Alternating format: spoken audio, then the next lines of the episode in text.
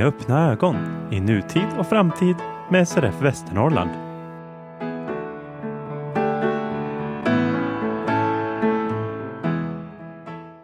Hej och välkomna till Julis avsnitt av podden Med öppna ögon. Jag som pratar heter Frida Kalander och som vanligt har jag med mig till höger Kristoffer Lin. och till vänster. Peter Tjernberg, goddag, goddag. Hej på er! Hur mås det? Det mås väl. Det är varmt, ibland är det nästan för varmt, men på något vis så kan jag ta det och få duscha lite extra mycket därför att våren har inte varit jättesnäll mot oss. Jag tycker den har, jag har kämpat, jag brukar säga att jag försöker vrida verkligheten som jag vill ha den och med det sagt så började jag med shorts den 9 april och två månader senare så har jag vridit verkligheten så det faktiskt är shortsväder. Och är ambitiöst av det med tanke på att det kom snö igen den 23 april eller någonting. Nej, det var ju värre för sandalerna det. Just det, det, var, det där är nästan glömt. Det var en jäkla väderväxling där helt plötsligt. När folk började tänka vår, då bara kom snön. Som är, ja, verkligen till stan. Hur mår du då, Kristoffer? Jo då, jag mår bra faktiskt. Det har varit lite upp och ner under, under våren, men nu blir det bättre. Vad har det varit upp och ner med? Ja, jag fick ju operera bort mina ögon i slutet av april, så att jag hade lite problem där. Du satt och redigerade första maj-avsnittet, eh, relativt nyopererad kan vi väl avslöja så här i efterhand. Ja, jag tror det var tre dagar efter operationen jag redigerade majavsnittet, ja. Känns allt bra nu i efterhand? Jo, nu är det hur bra som helst. Kan du beskriva, är det stor skillnad för dig nu jämfört med innan? Jag tänker med verk och annat. Ja, jag har ju mycket mindre huvudvärk nu för tiden än vad jag hade innan, för jag var ju extremt ljuskänslig innan och sprang runt med solglasögon och det behöver jag inte längre göra. Utan det enda nu är att jag måste lära mig att sluta spänna ögonen hela tiden. Men det, Just det. Men du fick ta bort bägge ögonen, men det var en liten kamp där för att få göra det. ja, jag ville ju ta bort båda ögonen. Jag fick ju problem med ena, med extremt övertryck på det ena eh, ögat. Och då fråga, sa ögonläkaren att det kommer att hända på det andra också om du eh, med tiden troligtvis. Så då tyckte jag att om de ändå skulle söva mig för att operera bort det ena så kunde de ta bort det andra också. Eh, och det fick jag tjata mig till. Hur mår du idag, Frida? Ja, men just nu mår jag ganska bra, tack. Men jag har också haft det ganska tufft under våren med ja, men, kämpigt med ledvärk och annat. Jag har ju nämnt här i podden och det är ju väldigt öppen med att jag har ju en reumatisk sjukdom som eh, i perioder är tuffare och lite mindre tuff. Jag skulle aldrig säga att den är lätt, men den är mer tuff och mindre tuff helt enkelt. Men eh, jag kämpar på med det helt enkelt. Och senast idag faktiskt så fick jag en kortisoninjektion så att just nu går jag runt och haltar lite och lite öm. Det är sån där grej som först blir man faktiskt sämre av det innan det blir bättre. Så det är de första gångerna man får den tänker man vad fan får jag det här för? Det gör ju ännu mer ont nu och är bökigt. Men sen så ger man det lite tid bara och tålamod så ger det sig och blir bättre. Sen är det lite rolig grej sådär. Det får ju aldrig vara lite bättre utan det ska alltid komma något som får en ner på jorden när man, när man mår lite dåligt. Jag råkade, ja, jag tänker jag bjuder på det här. Igår så höll jag på att rensa in kläder i min garderob hemma. Jag har en platsbyggd garderob som har så här, men, två stänger där man, eller ja tre blir det till och med. Den är, vi brukar skoja att den är så stor så jag skulle kunna hyra ut den om det hade varit i Stockholm som ett extra, extra rum och tagit lite hyra för den. Eh, så då var jag inne där, man kan alltså gå in i garderoben eh, och hängde upp grejer. Hängde väl lite för tungt. Kanske att om man hade sett så hade man sett att den började se lite belastad ut. Det såg inte jag. Jag föll ner med stången och kläderna så jag bokstavligen kom ut ur garderoben igår lite öm för att jag flög ner med, en hel hoper kläder. Så att eh, ja, har man inte att göra så får man mer att göra. Nu har jag en garderob att laga lite grann. Men eh, ja, det kanske får bli ett sommarnöje. Jag tror det är sånt där som händer både Ernst och eh, saligen avsomnade Äntligen Hemma som väl gick förr. Det var väl snickeriprogram där de gjorde saker så klipper man bort det som inte funkar. Ja. Jag tror att de står där och säger nu ska vi göra det och det och sen går det någon liten signatur och, så, och nu när vi har gjort det här så kan vi väl fika tillsammans. Och då vet man att de där programledarna har inte gjort så mycket utan det är någon tekniker och några riktiga snickare som var framme. Ja, det kanske är så. ja, herregud. Nej, men det är, det är sånt som händer. När man, när man tänker att man har koll på saker så hade man inte det. I det här avsnittet kommer ni först få höra om en resa till Bryssel och EU-parlamentet. Det kommer vara Maria Torstensson som åker dit via EBU och jag själv som reser dit genom Unga med synnedsättning. Vi har nyligt besökt Uppsala för en gemensam träff med SRF Västernorrland, Gävleborg och Uppsala. Från det kommer ni få höra intervjuer med Uppsalas ordförande och Gävleborgs ordförande. Ni kommer också få höra inslag från när eh, SRF Sundsvall hade drejning för ett antal deltagare. Niklas Mattsson besökte distriktet för att prata om aktuella frågor hos Riksförbundet. Nu har vi med oss Maria Torstensson och ditt namn är ju välbekant i SRF-kretsar vågar jag påstå. Dels är du ledamot av SRFs förbundsstyrelse, ordförande för SRF Skåne, men också ytterst aktiv sedan en lång tid tillbaka, ett antal år i alla fall, väl inom European Blind Union. Eh, hur kommer det sig att man intresserar sig för internationella frågor?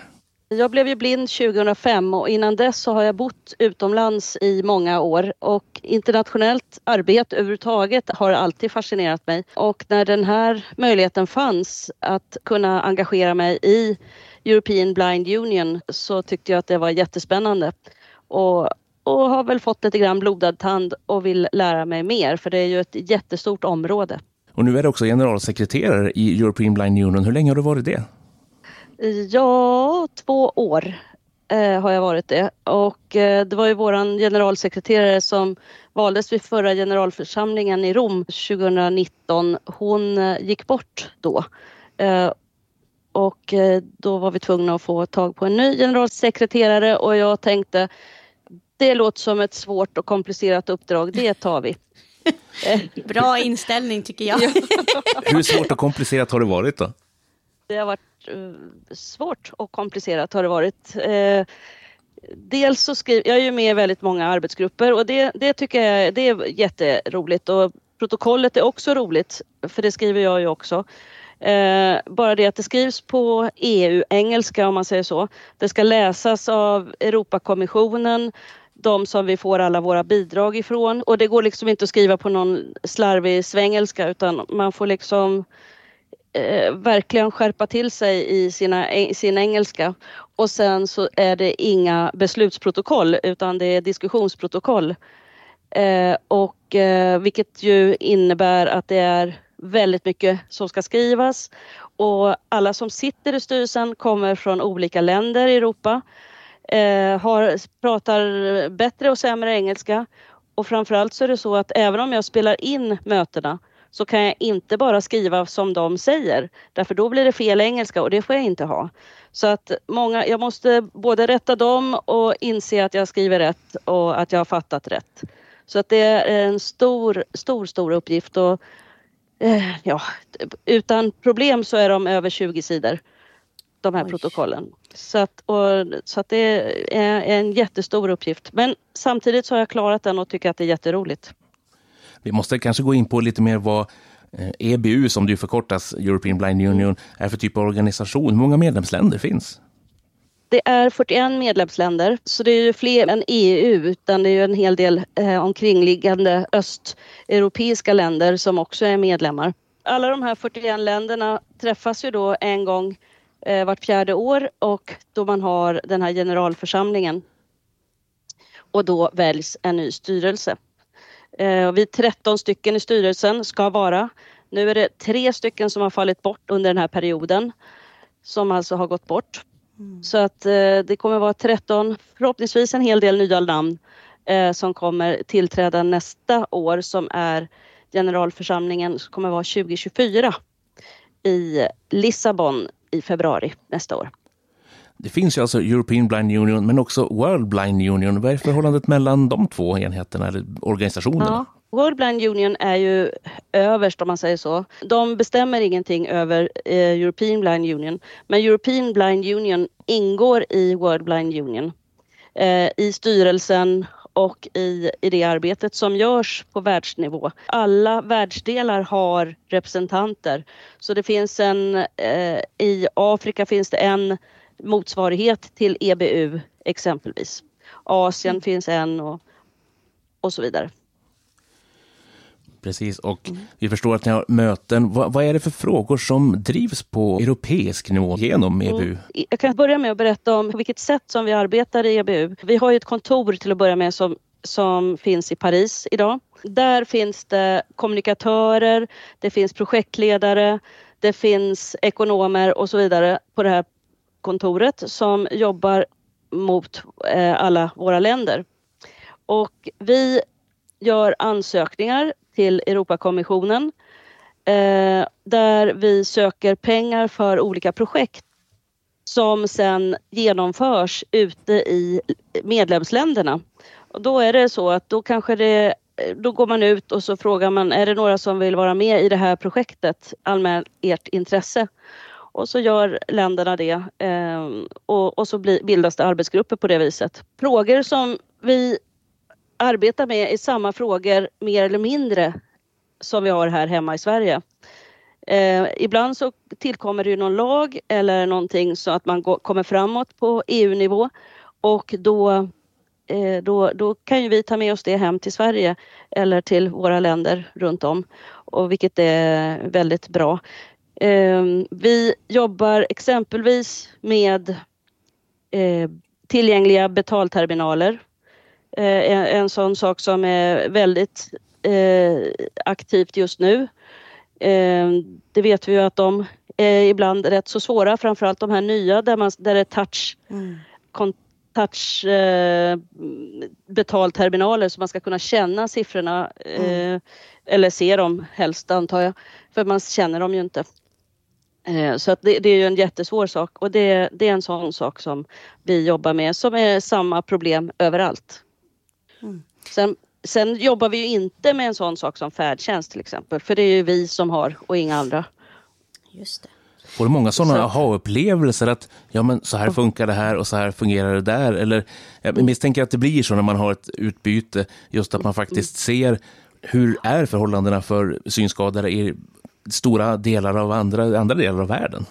Ja, det är jättespännande och intressant. Eh, och många gånger, alltså det, vissa saker är vi väldigt bra på medan andra saker blir man rent förvånad över att vi inte har kommit längre. Vilka saker är det som, som du blir förvånad att vi inte har kommit längre?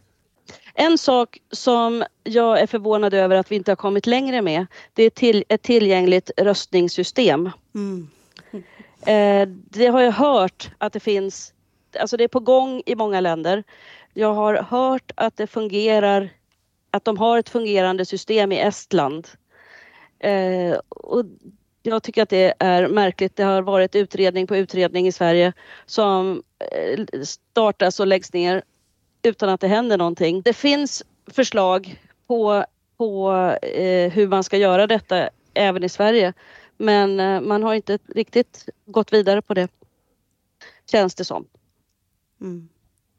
Vad tror du om det här med betalterminalerna? Finns det någon enad bild där att man ska försöka, eller ja, du berättar ju att ni jobbar med det, men tror man att man kommer kunna hindra det eller, eller liksom hitta någon eh, tillgänglig lösning på det? Eller hur ser det ut? För jag har faktiskt märkt själv nu här, bara ja. i stan här i Sundsvall, att det har kommit allt fler sådana här touchbetalnings... Eh, mm, ja, auto, eller vad kallar man dem? Stationer, ja. touchbetalningsstationer. Ja.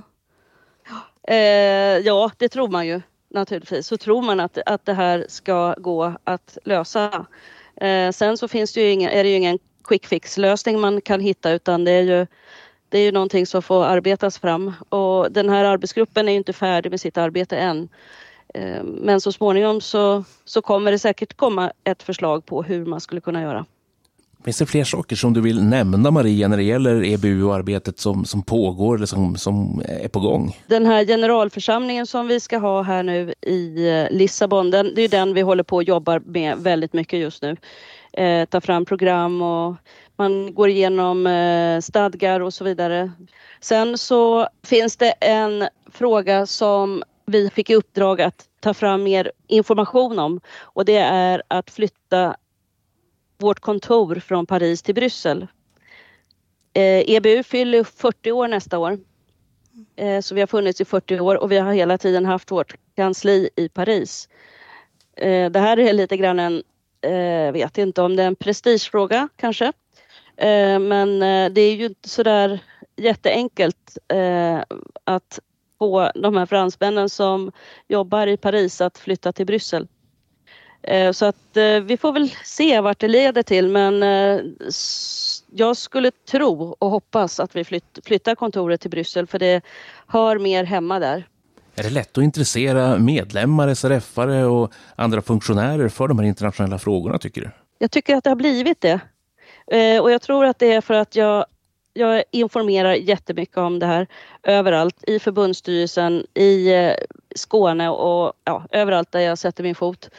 Eh, för framförallt det som nu hände när vi var nere i Bryssel, Frida och jag var i Bryssel eh, för eh, någon vecka sedan, den 22 till 24 maj. Där pratades det mycket om eh, att få våra medlemmar, synskadade människor, att att eh, bli engagerade i politiken. Och det behöver inte bara vara våra frågor utan över, generellt, våra, våra frågor är ju allas frågor och, och vice versa. Så att, och det, det kände jag att det vill jag göra. Eh, så det känner jag är en av de sakerna som jag vill eh, göra under den tiden som jag är engagerad i EBU. Det är att få fler engagerade, dels på hemmaplan, framförallt på hemmaplan naturligtvis, men även på Europanivå. Du är lite nyfiken på när ni har era möten. Ni sitter ju på så många mm. olika ställen och så. Hur, hur går mm. det till? Har ni hittat någon bra digital plattform att eh, ha, samlas på? Ute i Europa så använder man Zoom. Man använder inte Teams. Eh, och vi har Zoom-möten eh, relativt ofta, eller ofta. Jag som då sitter som generalsekreterare är ju med på väldigt mycket möten via Zoom. Men sen så har vi Tre gånger om året så har vi eh, fysiska möten. Eh, två på våren och en på hösten. Och då varierar det på de, från, på de olika länderna så, så bland de som sitter i styrelsen. Så mm. i fjol i juni var vi i Malmö eh, och nu senast så var vi i Berlin. Eh, så att det varierar eh, och de är tre dagar de här mötena eh, normalt sett. Vi kommer vara i Ankara här i höst och då kommer det vara fyra dagar. Eh, och eh, då är det, de är hybridmöten för det mesta nu, numera efter pandemin. Mm. Och eh, det fungerar eh, jättedåligt för det mesta.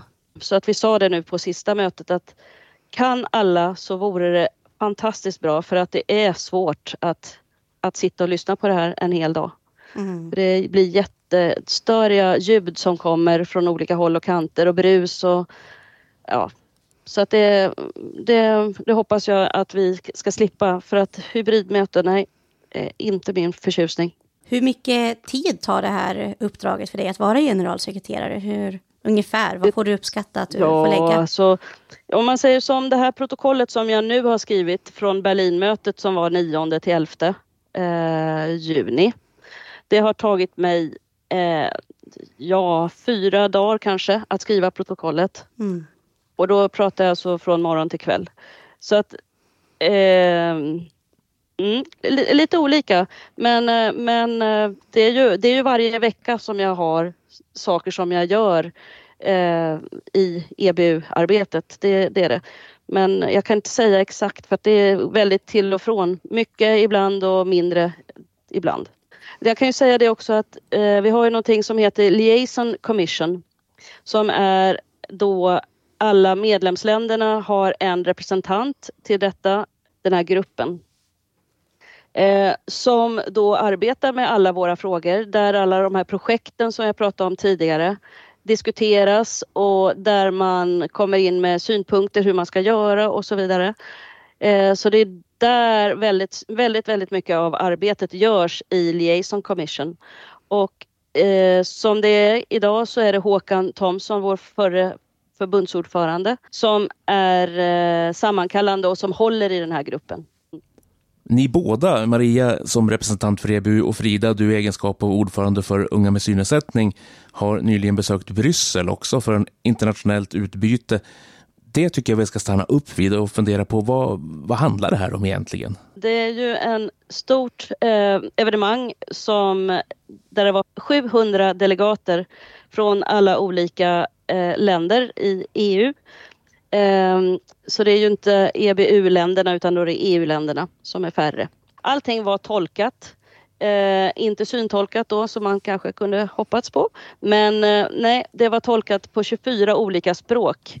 Eh, på samma sätt som det går till i, i, den här, i de här stora sammanhangen.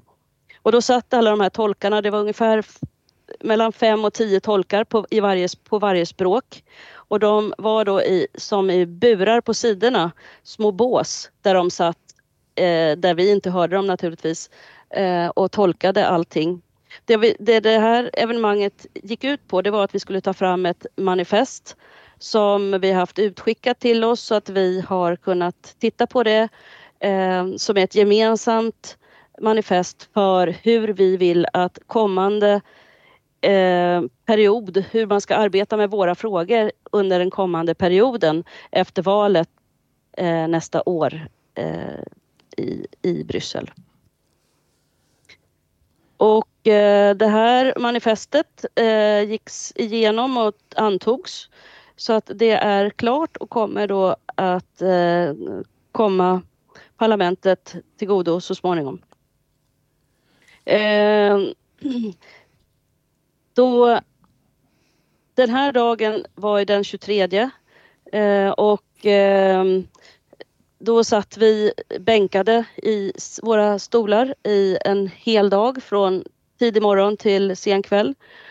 Eh, och det var väldigt, väldigt lärorikt. Det var många politiker från olika håll och kanter, eh, en hel del med funktionsnedsättningar. Eh, vi blev uppmanade att eh, försöka få fler från våra organisationer att bli engagerade inom politiken för att driva våra frågor och för att driva alla andras frågor också som, som också påverkar vårt liv.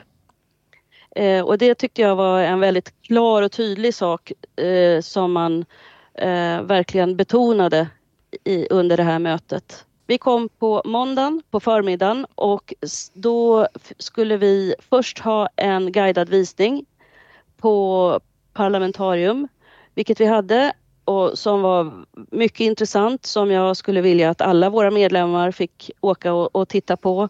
Man kunde se 3D eh, eh, uppbyggda, eller alla byggnader som finns i Bryssel på en, på en hörna på ett jättebord.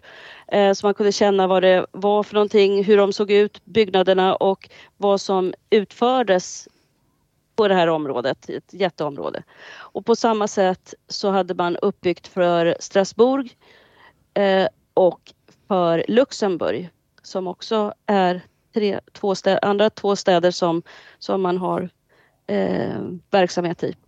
Så att eh, det var jätteintressant och sen var det en, en eh, utställning som var väldigt stor. Jag tror vi hann inte gå igenom hela den. Eh, som var syntolkad eh, så att man kunde lyssna på den hela vägen eh, genom hela det här parlamentarium. Och det var mycket, det det gick ut på väldigt ofta det var att visa anledningen till att varför EU finns och hur det tillkom, hur det började allting. Det var, det var mycket, mycket bra och väldigt lärorikt. Sen så träffade vi två stycken parlamentariker där vi fick ställa våra frågor och de fick berätta om sitt arbete. Det var ju väldigt roligt att vi faktiskt också fick en egen träff med några parlamentariker. Det som är lite intressant tycker jag Maria, jag vet inte vad du tänkte om det, men Eh, den första träffen som vi hade där eh, var ju faktiskt i en väldigt ny byggnad och som ska vara ja, men toppfräsch och renoverad. Men det fanns ingen hörselslinga i lokalen. Inte ens, eller det kanske fanns, men det användes inte vanliga mikrofoner heller som gick ut i vanligt ljudsystem. Så att det blir ju lite komiskt där när vi kommer en hel delegation från Sverige och ska prata tillgänglighet och funktionsnedsättning och en sån banal sak som att kunna ha bra ljud och att alla får chans att hänga med inte fungerade. Och det bad de så mycket om ursäkt för. De hade eh, ja, men verkligen jobbat på det och försöka få till en sån, eh, ja, antingen en slinga eller just en lokal med en hörselslinga. Så att det var ju lite ett minus direkt där, men jag tyckte väl att det ändå gick att lösa hyfsat bra. Men det, det visar ju verkligen på det här med att vi måste vara med överallt, annars så glöms det lätt bort och även om vi är med så är det inte alltid det funkar ändå. Det är lite så.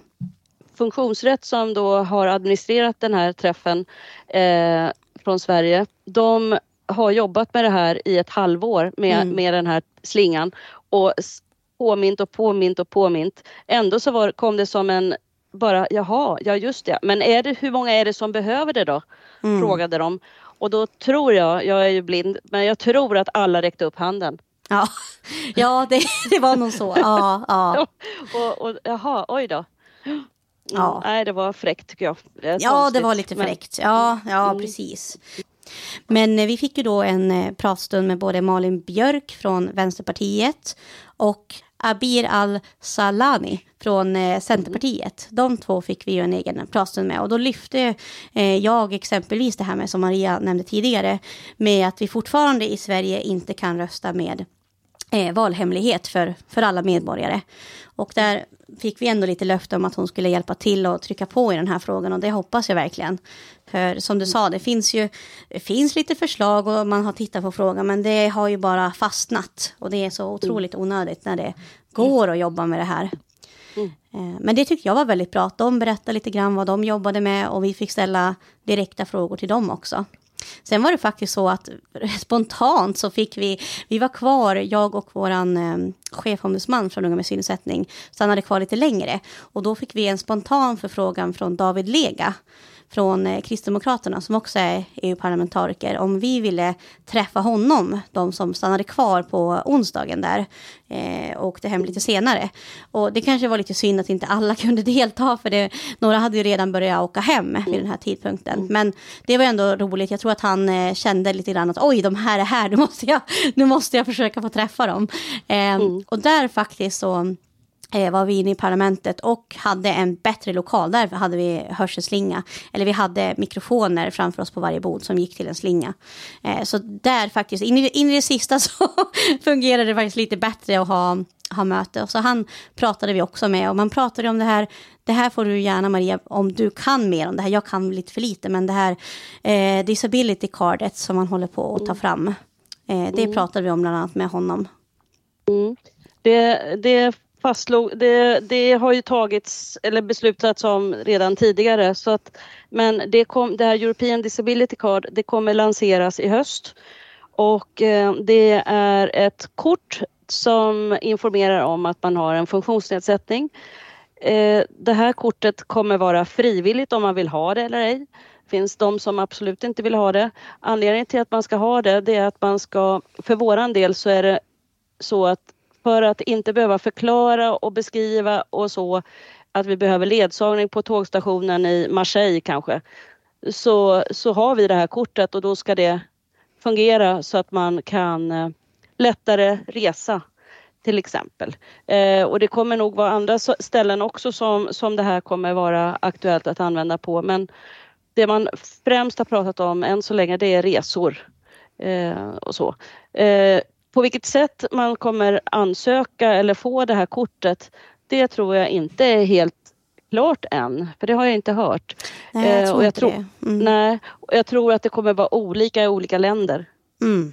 Det är otroligt häftigt att bara få vara inne i parlamentet och se hur det ser ut. Det är en sån enorm, enorm apparat. Och, eh, som du sa när vi hade det här mötet också, att det kändes lite som ja, men de här eh, som var där och tolkade, det kändes som Eurovision Song Contest när de sitter ja. i sina bås och, och direkt eh, pratar ja. med. Så det var väldigt häftigt. Du, du kunde ja. liksom välja kanal beroende på vilket språk du ville ha och så satt du med hörlurar där. Eh, och det var väldigt noga med var man skulle placera så. Det var inte bara att gå och sätta sig utan det var, det var väldigt uppstyrt och så. Men en väldigt rolig resa. Det var första gången jag var i Bryssel. Så att eh, det ja, kan jag tänka mig att göra någon gång igen om man får möjligheten. Fick du beskrivet hur de var klädda, de som jobbade där? Inte riktigt faktiskt. Nej, för Viktor som var min ledsagare, han berättade att de hade frack allihopa. Oj! Eh, med sån här fin skjorta och vit fluga. Eh, de hade lackskor. Ja. De hade vita handskar. Sen hade de en kedja runt halsen. Eh, de flesta av dem hade en silverkedja med en silvermedaljong på, på bröstet fram, fram, framför sig. Eh, men det var en man, för det här var för det mesta män, men det var många kvinnor också, men de alla hade i alla fall frack. Mm. Men så var det då en som hade en med en guldmedaljong och en guldkedja. Och han var antagligen chef över allihopa de här andra. Eh, och han stod hela tiden på scenen där talarna var. Eh, så stod han bakom den som var huvudtalare och var den som sköt in och sköt, drog ut stolen till den här personen. Oj, ja, det där visste jag inte alls. Vad roligt att Nej. du berättade. Ja, och han, han stod hela tiden utan en min hade han. Han stod liksom lite bredbent och så stod han liksom så här som en, ja inte vet jag, och stod och tittade ut över alla liksom och sen så gick han fram och drog ut stolen och sköt in den. Eh, Jag skulle Och- vilja se den brev- arbetsbeskrivningen. Ja, och bredvid honom på varsin sida så hade han en med två, två stycken med silverkedjor. Eh, en på varje. Och de, det de gjorde, det var att eh, när den här personen reser sig och ska gå därifrån så ska ju den inte behöva bära någonting. Utan är det så att man har en dator med sig eller en, eh, ett papper eller vad som helst så bär de ner det från podiet tills de kommer ner i lokalen. Då får de det och sen så får de klara sig själva. Har vi något mer som ska sägas för att summera på något vettigt sätt? när vi har varit där nu i Bryssel så fick jag lite mer smak och kände på, redan på hemvägen så, så började jag fundera och planera för att vi i Skåne till att börja med ska, att jag ska försöka få eh, ihop en grupp som är intresserade av att eh, så småningom börja arbeta med våra frågor eller med, inom politiken överhuvudtaget i sin kommun eller så. Eh, att få ihop den här gruppen, kanske ha en studiecirkel eller något liknande. Först med dem för att eh, bygga på lite kunskap och så om eh, Bryssel framförallt tänker jag. Men naturligtvis för hur saker och ting fungerar i Sverige eh, och i, i våra kommuner. Och ta dit en politiker eller flera politiker som får beskriva och berätta om olika saker man gör. Eh, efter, och sen avslutning på detta så tänker jag att man ska ha en studieresa till Bryssel då vi ska gå på eh, en sån här rundtur och träff, gå och träffa några parlamentariker och så vidare. Det är min, eh, mitt slut på detta som eh, vad jag kom fram till när jag åkte hem att det tror jag att det skulle vara roligt att göra och jag hoppas att man kan hitta några som vill jobba med det. Distrikt Västernorrland har nyligen påbörjat ett samarbete med SRF Uppsala och SRF Gävleborg.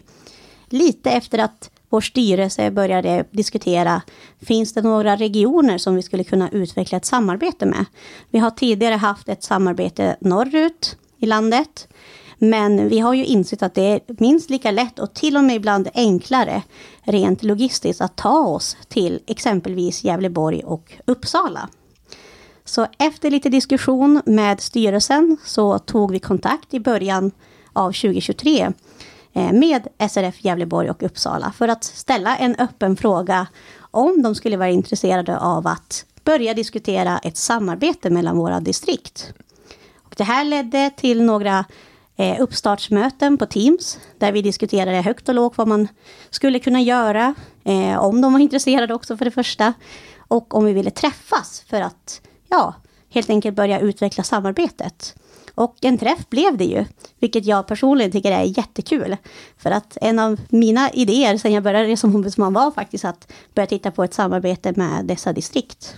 Så det är kul att det gick från idé till handling väldigt fort. Vad säger ni? Ja, jag tycker att det är jättepositivt att de var så pass intresserade av att samarbeta med Västernorrland. Jag tycker att det är spännande att samarbeta med nya människor. Det ger möjlighet att göra aktiviteter där den fler människor som kanske inte har träffats förut kommer att träffas. För att SRF gör inte så mycket aktiviteter där man träffar medlemmar från andra distrikt. Det är de här medlemsforerna i samband med stora födelsedagar för hela organisationen och så, men annars inte så eh, jättemånga, så det är jättevärdefullt att göra sådana här samarbetsarbeten eh, med andra distrikt och det tycker jag ska bli roligt och intressant att se hur det går att samarbeta söderut. Jag tycker det är väldigt positivt, alltid roligt att träffa nytt folk. En del kände man sedan gammalt och en del inte. Och sen programmet vi hade med kamratstödsprat, eh, information om faktiskt eh, podcast med vår podd som utgångspunkt. Eh, vad händer i distrikten, den digitala utmaningen etc. Och samverkan också som vi kommer att komma tillbaka till under hösten, är jag säker på, var en fin grogrund på något sätt. Det är också skönt att träffa folk som vill någonting tycker jag det känns väldigt positivt och jag tycker det var roligt också att träffa flera funktionärer inom SRF som man inte har träffat. Och det är som du sa Kristoffer, det är ju egentligen de där stora tillfällena i SRF man träffar många. Annars är det oftast att du kanske, om du har ett förtroendeuppdrag som ordförande så åker du på de här DOFS-träffarna eller någonting annat, eller som arbetsledare. Men gemene man träffas inte så mycket över gränserna. Och det låter ju på Riksförbundet också som att de är väldigt positiva till att vi gör det. Och jag tänker redan 2024 så kommer vi se prov på hur vårt samarbete kommer fortsätta helt enkelt. Thomas Wallén, ordförande SRF Uppsala län och Kristina Lundgren, ordförande SRF Gävleborg. Vi har tagit oss in i en lokal bredvid där vi håller till med den här konferensen för att snacka lite om SRF Gävleborg och Uppsala. Börja med dig Thomas, om du berättar kort, hur har ni organiserat ert kansli? Vi hyr det utav Funktionsrätt Uppsala län och där har vi en egen ingång för att kunna ha ledarhundar på plats också. Och vi delar hela stora lokalen med cirka fem andra föreningar. Och det finns alltid sällskap, det finns alltid kompisar att fika med och så för kanslist och ombudsman alltså? Jajamän. Hur ser er personalsituationen ut för er? Vi har en heltidsanställd ombudsman och så har vi en halvtidsanställd kanslist. Kristina, vi går över till dig då, SRF Gävleborg, kansli och personal, hur ser det ut? Eh, vi hyr utav Folkets hus i Gävle. Eh, vi har ett eget eh, kansli, alltså som är vårt eget, det är ingen annan som går i det. Vill vi fika så kan vi gå ut i gemensamma kök och fika med dem men oftast gör vi inte det för det är så bökigt där. Sen har vi en anställd ombudsman på 100 procent, Ingen mer. Du jobbar mycket gratis kan man ju säga, eller något arvoderad, men i stort sett är du ju kanslist eh, utan lön, tycker ja. jag. Ja, ungefär så är det. Och så har det varit länge. Så har det varit länge. Vi har försökt att få tag i en kanslist, men det är jättetrögt. Visst firar du tio år på tronen nu? Va? Det är, är det tio år sedan du blev vald till ordförande? Ja, det är jag. Thomas, hur länge har du varit ordförande? Fyra år. Och du har inte ångrat dig en dag? Nej, inte än så länge i alla fall. Ska vi gå in och prata lite mer på, om distrikten också? Hur många medlemmar har vi om vi räknar in lokalföreningar och direkt, direktanslutna i SRF Uppsala län? Vi har i dagsläge 440. Hur ser det ut för SRF Gävleborg? 335. Lokalföreningarna pratar man ju om, kommunföreningar. Hur ser det ut på den fronten, Thomas? Ja, men det ser ganska bra ut måste jag säga. Vi har lokalföreningar i alla kommuner utom Älvkarleby. Men där har vi bedriver distriktet en viss verksamhet. Hur många kommuner finns det i Uppsala län? Vi har i alla fall fem lokalföreningar. Och jag tror att det är samma som antalet kommuner. Ja. Det är så ja, men det är fint. Hur är det i Gävleborg, Kristina? Vi har sex lokalföreningar. Vi har sju kommuner. Så en lokalförening har ja, varit vilande ett bra stund. Men nu är det slut med det. Mm. Vad är det på gång i distrikten? Om vi börjar med dig Thomas och SRF Uppsala län. Vad, vad har ni på gång nu under sommar och höst? Dels är det medlemsresor. Det kommer vara en resa till Värmland och en till Sörmland. Och sen är det ju medlemsveckan som ligger i pipelinen med eh, Ögats dag och Vita käppens dag. SRF Gävleborg, Kristina, vad händer där? Ja, vi ska ha en resa vi också från början då, eh, i augusti till Jämtland. Eh, sen så ska vi ha en teknikhelg har vi kallat det för att eh, man ska kunna ha olika stationer när man kan gå runt och kolla vad man just är intresserad av för någonting sådär. Mm, ja, så. Och sen ska vi ha medlemsveckan och den har vi inte riktigt planerat för sådär riktigt än. Men det blir nog bra med det. Och... Intressepolitiken i SRF Gävleborg, vad händer där? Det är dåligt med det, jag måste jag säga. Vi har väldigt dålig kontakt med våra politiker. Vi försöker på alla sätt och vis men det har legat lite nere nu. Vi har haft lite annat för oss, tyvärr. Hur ser det ut i Uppsala på IP-fronten? Jo men det ser ganska bra ut tycker jag. Vi har ju våran ombudsman Vislav som är i tät kontakt med eh, de olika regionråden och övriga. Så vi var en intressepolitiska grupp, kallas även påverkansgruppen. kommer att ta kontakt med alla regionråd nu för att se om de har tänkt över de, de löftena de gav innan valet och se vad de tänker göra med dem. Vi har träffats nu två dagar, SRF Västernorrland, Gävleborg och Uppsala län. Vad tänkte ni inför träffen och vad, vad tycker ni att vi har fått ut av den? Om vi börjar med Kristina. Eh, Jag tänkte så här att ja, men det här testar vi. Vi har ju vårt gamla Svux annars som vi är i. Vad är Spux? Svux är eh, samarbete mellan Västmanland, Dalarna, Uppsala och Gävleborg. Det har vi haft sedan 2000. Och, så vi, jag kände så här att ja, men det här kan bli kul och nytt. Någonting att prova. Och, ehm, ja, och jag gick in med förhoppning och positivitet och jag kände så här yes, det här kör vi. Jag tycker att det har varit jättebra dagar. Mycket som har kommit fram. Du går ut även med förhoppningar och positivitet. Ja, såklart jag gör.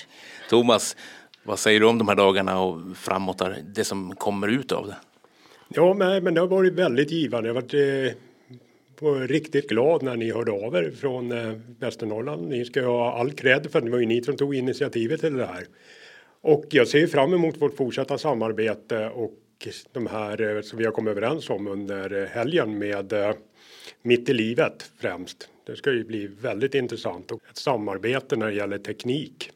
Där ni har, ligger ju i framkant och där vi tänkte haka på er. Tidigare under våren blev vi kontaktade av Folkuniversitetet i Sundsvall som skickade en förfrågan till oss om vi skulle vara intresserade av att testa på drejning och keramik för synskadade. Det här nappade jag på som ombudsman väldigt snabbt. Jag tyckte det var en rolig idé och någonting annorlunda. Och jag tog kontakt med dem, bokade möte, sågs uppe på Folkuniversitetet och det mynnade ut i att vi bestämde ett datum för att prova på. Så att man känner att man först får känna att om det här är min grej innan man binder upp sig på en, ja, men en längre studiecirkel exempelvis. Så att det här blev helt enkelt en prova på-dag på några timmar. Där vi var en grupp på sex personer som testade på drejning och keramik. Är det Folkuniversitetet vi befinner oss på nu? Jajamän, det är Folkuniversitetets keramikverkstad som vi är i. Perfekt, vad heter du? Jag heter Hanna Edvardsson. Och jag sa att det här leder du och då sa du nej, jag är bara inspiratör. Ja, jag är lite hjälpledare här. Det är Agneta Arnfridsson som är den riktiga experten. Drejning, hur länge har ni hållit på med det här och hur kommer det sig att ni kontaktade SRF? Eh, vi är faktiskt väldigt ny på keramik. Vi har en... Eh, vårt kontor i Umeå är jättestort på keramik, men vi har precis startat upp det här.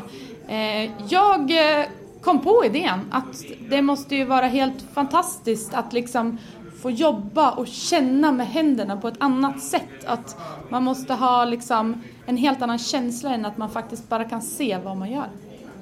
Och gensvaret blev bra. Du fick ihop en grupp, eller SRF fick i alla fall ihop en grupp som eh, har jobbat intensivt här sedan klockan nio i morse. Hur, har, har det varit så att träffa gänget här? Jag är så otroligt imponerad. Eh, Det är jätteroligt att se vad de har lyckats knåpa ihop här och de har använt och testat sig av alla olika tekniker, både kavling och tömning och drejning och lite skulpturering och allt möjligt. Så det är jätte, jättekul att se.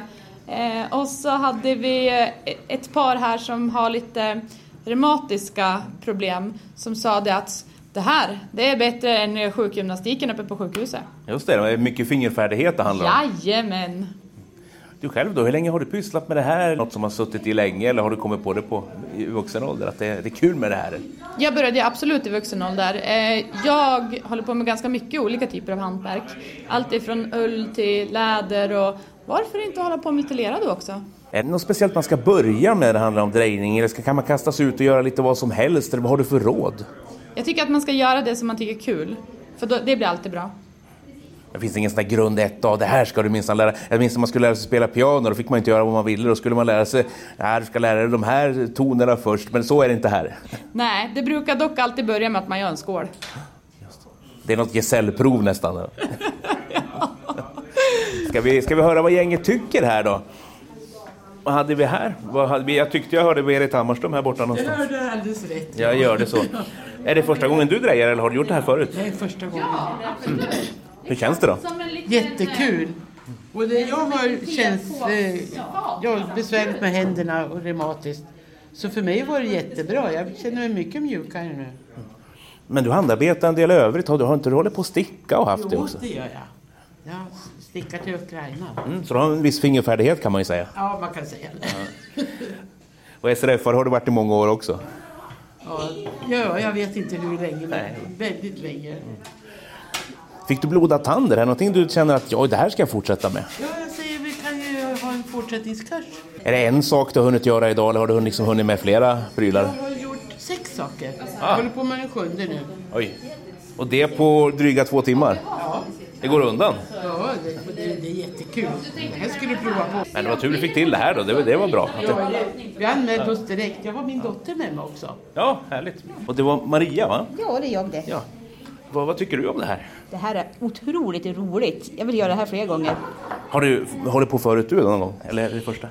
Jag har provat på drejning en gång på en turistresa, men alltså inte så här. Det här var mycket mer lärorikt. Berit var inne på sjunde prylen. Hur långt har du kommit? Se, fyra har jag bara med. Ja, men det- Men det är för att hon var så himla duktig på drejning. Det så zipp, zipp och så hade hon två perfekta skålar. Jag var jätteimponerad över mamma. Ah, häftigt. Vad har du gjort då? Jo, jag har gjort två stycken skålar som jag har tummat här. Min drejning gick alldeles åt skogen. Jag lyckades bara smeta lera över hela drejskivan. Ja, det är väl också en lärdom. En Det, är, vas här som ser ut som en trästubbe och så en liten skål som ska se ut som en sköldpadda. det vi hör nu det är en drejskiva. Eller vad säger man? Ja, här, har, här inne står det tre drejskivor. Eh, och tre stycken personer som, som eh, Försöker göra något. försöker göra något. Och det är rätt. Precis. Dreja är ju en, eh, en gammal teknik faktiskt. Hur gammal är den och var kommer den ifrån? Alltså det kan inte jag riktigt faktiskt. Eh, men eh, man har ju drejat ganska länge och på olika sätt. Så. Och här har vi tre elektriska drejskivor. Det finns ju även sparkdrejskivor så att man kan sparka själv och, och göra. Kan vi ta det här från A till Ö? Hur, hur går det till om vi säger att vi, vi ska samlas, vi ska dreja, vi ska göra en skål till exempel. Man jobbar i lera, men va, va, hur är processen i det här? Ja, eh, först så tar man en, en lerklump och vi kallar ju den för klös. Eh, och den kanske är ungefär som en snöboll stor. Eh, och där, eh, sen sätter man den på drejskivan eh, i mitten som möjligt. Eh, och sen därifrån så ska man, eh, för har du den så centrerad som möjligt så blir det lättare med själva drejningen. Så drejningen handlar ju om att eh, med, eh, med, med eh, kraften av drejskivan kunna göra den rund. Eh, så då med olika tekniker, eh, hur man håller händerna, så, så får man den rund och sen kan man bygga upp den eh, så att man får väggar. Och därifrån kan du ju egentligen forma vad du vill. Eh, allt ifrån en liten skål till en, en stor vas eller en tallrik kan man dreja. Så att, så det går hur bra som helst för de här? deltagarna. Eller vad säger ni? Ja, vi kan ju fråga dem själva, Frida och Ja. Mattias, ni är ju bekanta. Hur går det Frida?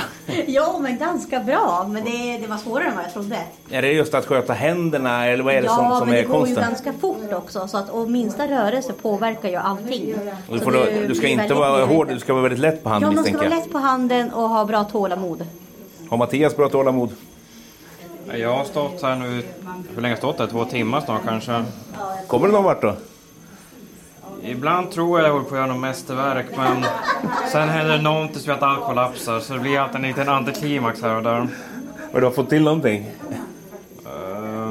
Det jag har gjort nu är så så här dagisbarn kan ha gjort men Frida, har du hållit på med det här förut? Nej, det är faktiskt första gången. Vi hade inte drejning på förskola eller i skolan. Utan det var bara sån där trolldeg. Men då var det bara trycka ner och kavla ut. Det var inte mer avancerad teknik än så. Var det ungefär som du trodde att det skulle vara? Eller var det, var det knepigare eller, eller till och med lättare? Ja, ungefär som jag trodde. Jag hade ju förväntat mig att det skulle vara svårt. Det är ju Nisse Hellberg och eh, Ingvar Oldsberg som har förstört min bild av drejning. Har ni inte sett det klippet? Ja, vi, vi, vi ska rentvå Nisse Hellberg. Björn Hellberg tror jag vi... Ja, oj. Nisse Hellberg är sångare Wilmer X. Björn Hellberg, tennisoraklet från Laholm. Ja, ja. ja jag, jag, tror folk, de som har sett klippet, det virala klipp som vi inte ska gå in på här, man kan söka efter det på Youtube, vet vad vi pratar om. Ja men precis, och tack vare att jag har sett det klippet så har jag lite grann utgått från den bilden och att det kan bli ungefär så, så ska jag inte förvänta mig något annat. Men det har gått bättre för dig än för Hellberg? Ja, ja, ja det vill jag, det vill jag lova. Ja, det är bra. Hur lång är processen sen med torkning och sånt här då? Ja, eh, nu kommer de här att få stå eh, och torka ungefär kanske en vecka först i rumstemperatur. Eh, kanske lite längre, det beror på eh, hur tjock eh, godset är. Sen eh, bränner man en gång och det kallas skröjbränning. Eh, och sen eh, och då går man upp till ungefär 900 ja, 900, vad kan det vara, 40 grader. Ehm, och sen eh, ska man glasera dem och det kommer ju vi att göra åt dem. Eh, så då glaserar vi dem och sen ska den upp i ungefär 1240 grader. Det är några steg kvar. Det är några steg kvar, precis. Absolut. Med några timmars perspektiv, Frida, hur var det att dreja? Ja, precis. Det är knappt så jag har hunnit få bort leran. Nej, men det var, det var väldigt roligt. Det var, eh, som jag sa ja, som jag sa till dig Peter i inslaget där så min bild av drejning har jag ju främst fått från det här YouTube-klippet med Nisse Hellberg. Björn Hellberg. Fan! Han vill heta Nisse för mig den där. Han ser ut som en Nisse. Vad har Wilhelm Rex sångare gjort dig för ont? med Björn Hellberg och Ingvar Oldsberg. Och ni som har sett klippet vet ju att det går inte så jättebra för dem. Eh, så jag har ju någonstans haft ganska realistiska och låga förväntningar på att jag kommer lyckas med det här och att det kanske kommer gå lite halvdåligt. Men jag faktiskt måste säga att det gick bättre än vad jag hade tänkt. Och även ja, för, för en som mig, som ibland i vissa lägen har jag verkligen en norrländsk tålamod. Men i andra tycker jag att det ska gå snabbt och att man ska se resultat. Och eh, jag kan säga att drejning och eh, hålla på med keramik är verkligen bra för någon som behöver ta det lite lugnt och eh, ge saker tid innan du ser ett resultat av det. Och för mig också tyckte jag var väldigt roligt att få jobba med händerna i och med att mitt yrke handlar mycket om att prata och att tänka och utveckla saker som jag inte sitter praktiskt och använder händerna till, mer än på tangentbordet då. Men det här är ju något helt annat. Så det var otroligt avkopplande och skönt att bara göra någonting helt annat för en stund. Och göra det i en liten grupp där man kan känna sig bekväm och trygg och med väldigt bra stabila ledare också. Så att, ja, ni hör ju, jag är väldigt positiv till det hela. Ska vi tro att det blir en fortsättning på drejningen? Men det tror jag faktiskt. Jag tyckte alla som var med idag var positiva till en fortsättning och även ledarna. Det var väldigt roligt också för att den här keramikverkstaden som finns uppe på Folkuniversitetet är tydligen så pass ny så vi var första gruppen som var där. Eh, till och med var det så att de inte hade hunnit få igång lite elektricitet på ett ställe så att det var lite, lite mörkt. Men i och för sig går ju vi mycket på känsla ändå så att det gjorde inte så mycket. Men, eh, och de, de var väldigt positiva till att vi skulle kunna komma tillbaka i höst och göra till exempel en gång i veckan under ett antal, antal veckor som en studiecirkel. Så att eh, det tycker jag absolut att vi ska prova fortsätta med. För intresset finns nu från deltagarna och även från platsen som, som var väldigt positiv till det. Det var därför de hörde av sig till Synskadades riksförbund. Hörni, vi behöver få igång verksamhet här, men vi har inte fått igång lyse ja, det var inte hela, det var bara liksom på ett ställe. Men, ja. Känner man att det här vore roligt att testa, så hör av er till mig så att jag vet att det finns fler intresserade som lyssnar på podden. Är ni intresserade så hör ni av er till mig på frida.karlander srf.nu eller ringer till 076 539 9225. Nu har vi med oss förbundsordförande Niklas Mattsson. Du har gästat oss i distrikt Västernorrland och pratat om ett antal saker som har med Riksförbundet att göra. Men man blir ju också nyfiken, vad, vad är på gång med Riksförbundet? Ja, vad är på gång? Det är väl eh, massa saker på gång. Vi eh, är ju fullt, i full färd med att ta fram eh, handlingar som ska till kongressen. Eller vi, vi jobbar ju med sådant som ska upp till kongressen. Den nya verksamhetsinriktningen och nya stadgar och ett eh, intressepolitiskt program som eh, kongressen 2021 beslutade att vi ska ta fram. Så att det pågår eh, massa förberedelser inför det. Men självklart så pågår det också annat. Vi fick ju tyvärr besked under våren får vi säga att ledarhundsverksamheten kommer att flytta från SRF. Regeringen la fram en proposition här i, för två veckor sedan nu till riksdagen och Eh, där föreslår man då att eh, lyfta över ledarhundsverksamheten till Myndigheten för delaktighet 1 april 2024. Och det blir ju naturligtvis en eh, skillnad för SRF. Alltså, det är ju en stor del av vår verksamhet, eller, eller det är ju, är ju en del av vår verksamhet då, som, som vi blir av med så att säga. Hur kommer SRF att jobba med ledarhundsfrågor sen, tänker du, efter att man har tappat själva myndighetsutövningen? Ja, den frågan har eh, förbundsstyrelsen diskuterat eh, nu både på sitt möte i april och, och nu i juni. Vad vi har kommit fram till är ju att det viktigaste av allt är ju att vi driver eh, intressepolitisk påverkan så att ledarhundsverksamheten blir så bra som, som det bara går för eh, människor som behöver ledarhund.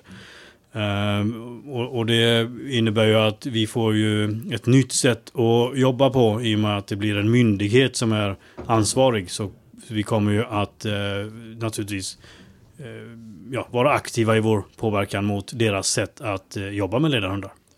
En annan sak som är aktuell är ju färdtjänstutredningen som presenterades för regeringen den sista mars. Hur jobbar man vidare från Riksförbundets sida för att få förslagen som vi tycker är bra i utredningen att faktiskt också bli lag? Ja, men det är ju en otroligt viktig fråga som vi jobbar hårt med. Vi har eh, försökt få kontakt med, eh, eller försökt att, få ett möte med infrastrukturministern om det här. Vilket vi inte har lyckats med än, men däremot har vi träffat en sakkunnig eh, hos honom då på infrastrukturdepartementet. Så vi har haft ett, en träff med dem i alla fall. Vi har också träffat, eh, eller försökt få möten med de olika partierna i trafikutskottet. Och eh, de, hittills har vi träffat eh, Sverigedemokraterna och eh, Socialdemokraterna. De andra har vi, eh, håller vi på att boka in möten med men inte eh, egentligen fått så bra respons från ska jag säga än så länge. Men vi hoppas ju på att, att kunna prata med med även eh, regeringspartierna och de andra eh, oppositionspartierna. Vad säger de ni har pratat med? Ja, det är, är, tycker jag ganska spännande så. För, för både Sverigedemokraterna och Socialdemokraterna har sagt sig vara villiga att driva frågan om att det här med eh, tillståndsprövningen ska läggas fram som förslag till riksdagen eh, direkt eller så fort som möjligt och inte läggas in i någon ny utredning. Eh, Sverigedemokraterna skulle ta med det till diskussionerna med regeringen och jag träffade då eller jag och eh, vår eh, pressekreterare träffade ehm, en av Socialdemokraterna i trafikutskottet tillsammans med förra infrastrukturministern Thomas Eneroth nu i veckan. Och eh, de kommer också att eh, försöka driva på den här frågan och kommer det inget förslag från regeringen då var de beredda att försöka få ett uttalande då från utskottet, trafikutskottet till riksdagen för att det skulle ske. De har också pratat om att ställa eh, interpellation eller eh, fråga till ministern och eh, vi hade också ett samtal om att kanske göra ett riksdagsseminarium under hösten om det inte händer något. Så att det känns som att båda de partierna är, är för vår sak och, och är på. Färdtjänst, viktig fråga. En annan fråga som har belyst på slutet är också LSS, lag om stöd och service för vissa funktionshindrade, där det verkar som att SRF lite grann har bytt fot när ni säger i princip att ja, det är nästan ingen idé att driva det här med ledsagning enligt LSS i domstol just nu. Det måste till andra saker.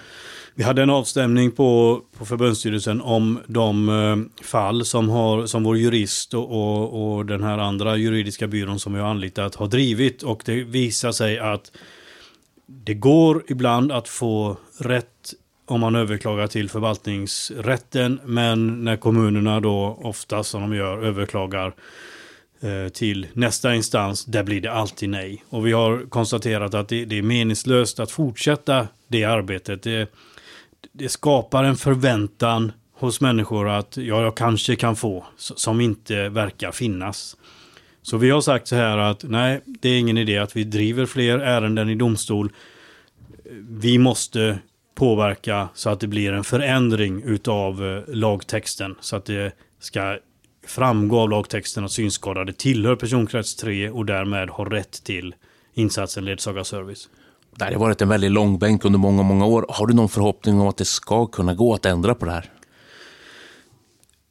Det kommer ju en utredning, eller det pågår ju en utredning på Socialstyrelsen just nu som kommer att presenteras här i slutet på juni.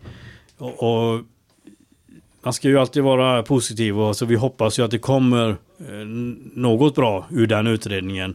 Men jag tycker också att eh, vi, vi har ju pratat med, med alla riksdagspartierna under, under våren. Deras eh, funktionshinders talespersoner. Och eh, det, det vi möter är en förståelse. De ledamöterna i riksdagen säger i alla fall att de eh, tycker att det här är viktigt och de tycker att det är väldigt konstigt att synskadade nekas ledsagning.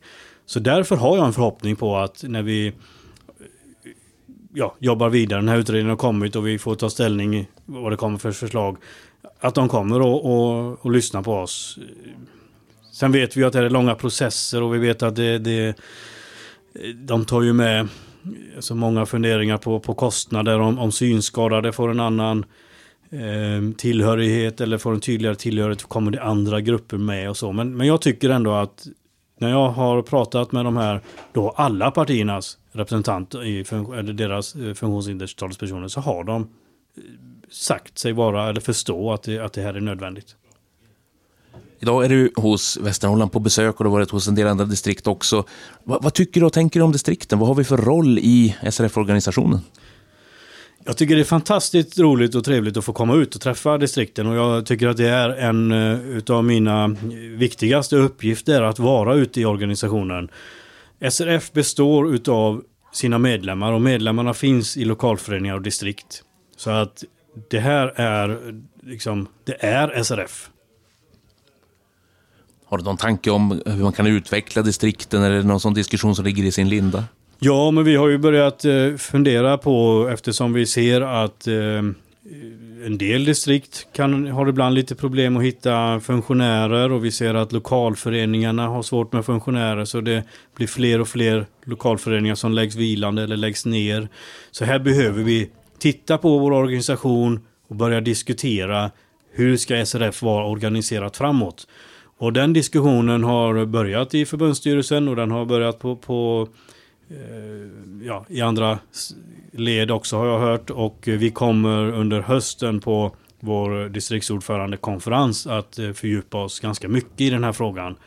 För ska man göra en, någon form av organisationsöversyn så är det ju väldigt viktigt att ha med distrikt och lokalföreningar och, och kanske också branschföreningar då i den i den diskussionen så att vi inte bara förbundsstyrelsen och, och gör en sån här sak utan detta är jätteviktigt att organisationen funderar på gemensamt framåt. Och det måste också få ta lite tid.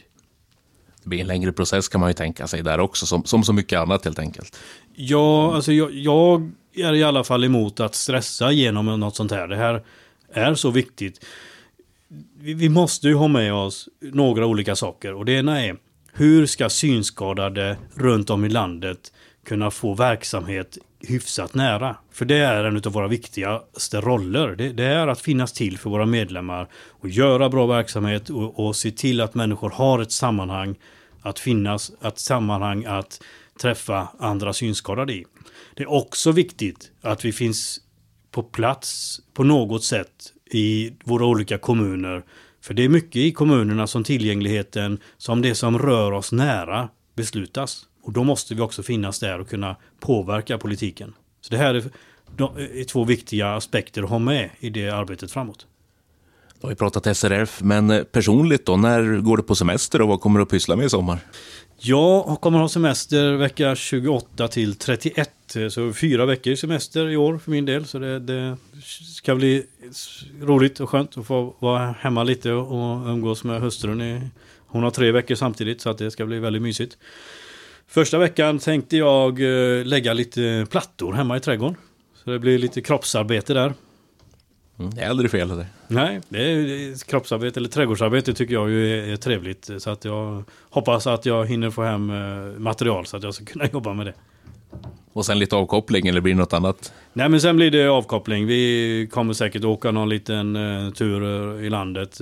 Men vi, vi tycker det är rätt gott att gå hemma och pula i trädgården också. Så att, uh, och i växthuset. Så att det blir avkoppling. Och mycket, mycket glass kommer det bli. Låter fint. Då säger vi trevlig sommar Niklas Mattsson. Tack detsamma. Vad har ni för sommarplaner? Hur, hur ser det ut för dig Peter? Vad ska du hitta på? Ja, alltså i juli är det Syntolka teater som gäller. Den femte är rubriken på Svartvik och den åttonde drar SRF Sundsvall och faktiskt sju av SRF Härnösands medlemmar ut på sommarresa till Döda fallet, Ragunda, till teaterföreställningen om spelmannen Lapp-Nils som den heter. Så att det, det blir en häftig resa tror jag.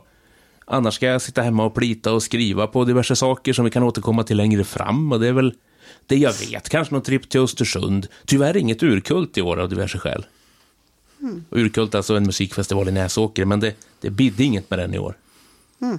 För dig eller överhuvudtaget? Ja, ja precis. Den, undrar jag också. Den finns kvar. Solscenen brann visserligen ner här under hösten, men eh, Just festivalen det. gick inte upp i rök. Den eh, kvarstår, men utan min eh, medverkan i publika sammanhang. Hur ser det ut för dig, Kristoffer? Vad ska du hitta på? Ja, först ska jag åka på um, Unga med synnedsättnings riksstämma. Det blir den sista gången för mig eh, som jag får åka på riksstämman överhuvudtaget. Så det blir väl eh, lite intressant så. Nej, men sen så ska jag nog faktiskt ta det lugnt större delen av tiden. Jag har inte riktigt angivit när jag ska ha semester, så jag tror att jag ska ha semester i slutet av juli, början av augusti där och kommer nog inte att, göra något särskilt, utan i så fall blir det att jag åker utomlands i höst istället. Själv då, Frida? Ja, men jag ska ju precis som Kristoffer också åka på eh, riksstämman då. Det är ju även min sista eh, och även min sista som ordförande. Sen är jag medlem resterande året. Och ja, även då aktiv i norra distriktets valberedning är ju fortfarande. Men det blir väldigt speciellt, så jag har framför mig nu att fila på ett tal och lite annat. Det är ju det som är grejen, att det är ganska mycket stress inför riksstämman. Så det är både det är kul när den är, men det är också skönt när den är över, för att det är så mycket förberedelser. Både för personalen våran och eh, styrelsen såklart. Så att den ska jag delta på. Eh, och sen blir man då lite halvt US-pensionär snart. Eh, sen ska jag också med på den här teaterresan som Peter nämnde tidigare. Det ser jag fram emot. Har inte varit alls på det där stället så det, blir, det blir kul att få uppleva det. Det är en väldigt speciell eh, teater vad säger man? Alltså det är inte scenen, det är... Vridläktare. Ja, precis. Vridläktaren har jag hört mycket intressant om, så det ska bli kul att se hur det fungerar. Eh, sen har jag tänkt åka upp till Norrbotten och hälsa på familj och, och släkt såklart. För det är tyvärr när man bor så långt ifrån varandra så kan man inte ses så regelbundet. Så det ska jag passa på att göra. Sen har vi även eh, min mor fyller 60 och vi har lite överraskningar för henne. Och det kan jag ju inte säga här för att det i och för sig kanske det har kommit ut när det här går att lyssna på. Men för säkerhets skull så säger jag inte så mycket mer om det. För det är inte klart ännu för, för henne själv. Nej men och sen också bara bara försöka ta det lugnt. Det har varit en extremt hektisk period den här våren och egentligen de senaste åren på sätt och vis. Så att jag ska försöka det här med att göra ingenting, som jag är lite si där på.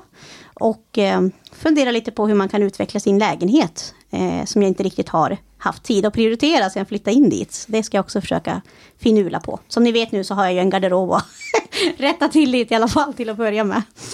Så att, det blir väl så. Och mycket, mycket poddlyssning, förhoppningsvis mycket bad och eh, böcker. Det brukar bli det. Brukar ni förresten lyssna på sommarpraten i P1? Ja, inte alla. Man kollar vem det är och vissa vill man inte höra. Sen en del som man inte vet vilka de är, de brukar jag faktiskt eh, lyssna in. Eh, och eh, de som jag vet och vill höra också naturligtvis. Men brukar låta det gå någon vecka så tar man veckans intressanta på något vis. På en mm. gång. Och jag inte alls. Mm. Lyssnar du på poddversionerna som är nedkortade Peter, eller lyssnar du live via radion? Nej, jag orkar inte lyssna live så att det är alltid att ladda ner de här förkortade som ligger ute på Sveriges Radio där. Just det. Ja, men de tycker jag är väldigt smidiga. Du får ju fortfarande med allt prat, eller allt eh, snack eller vad jag ska kalla det. Men eh, de klipper ner musiken. Och dessutom när jag lyssnar i efterhand så kan jag höja hastigheten. Jag skulle inte klara av att lyssna i normal hastighet. jag förstår, jag förstår. På tal om saker att göra under och efter sommaren, vad kan man anmäla sig till? Den 12 augusti genomför vi en dagsresa och den innehåller flera etapper. Vi startar i Sundsvall 08.15, åker till Härnösand, plockar upp folk där och sen åker vi vidare till High Coast Whisky, destilleriet och eh, provdricker inte, men däremot ska vi få en guidad, syntolkad, fantastisk, tror jag, rundvandring och inspireras. Det är en historia i whisky som är mycket spännande. Det är inte bara att man köper den, utan den har ju också sin historiska exposé och den kommer vi att få där. Dessutom äter vi lunch och sen åker vi vidare och den som inte gillar whisky kan hänga med ändå därför att turen går sen till Docksta och den pralinfabrik som finns där. Du kommer också få guidad förevisning av den och naturligtvis fika och möjlighet att handla innan vi styr kosan hem mot Kramfors, Härnösand och Sundsvall igen. För det hyggliga priset av 500 kronor så kan man vara med på det här.